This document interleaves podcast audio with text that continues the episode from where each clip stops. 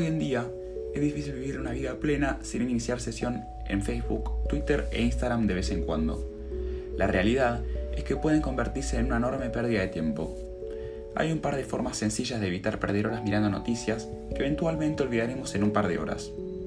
Para empezar, es increíble cuánto control tienen las notificaciones, por ejemplo, que nos envían las aplicaciones de redes sociales.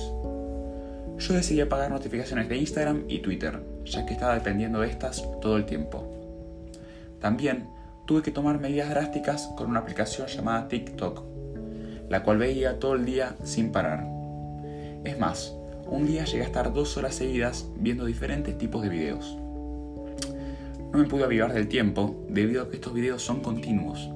Básicamente termina uno y eventualmente cambia a otro sin pausas. Esta aplicación se pudo apoderar de mí durante gran parte de la cuarentena. Es por eso que al decir que tomé medidas drásticas me refiero a que tuve que borrar la aplicación de mi teléfono. Es más, habían algunas noches de colegio las cuales no me dormía hasta muy tarde, ya que esta aplicación es muy adictiva.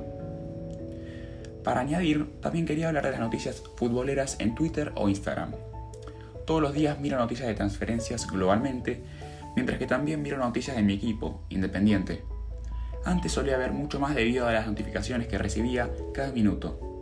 Ahora sigo viendo bastante, pero antes era mucho más complicado. No solía soltar el teléfono.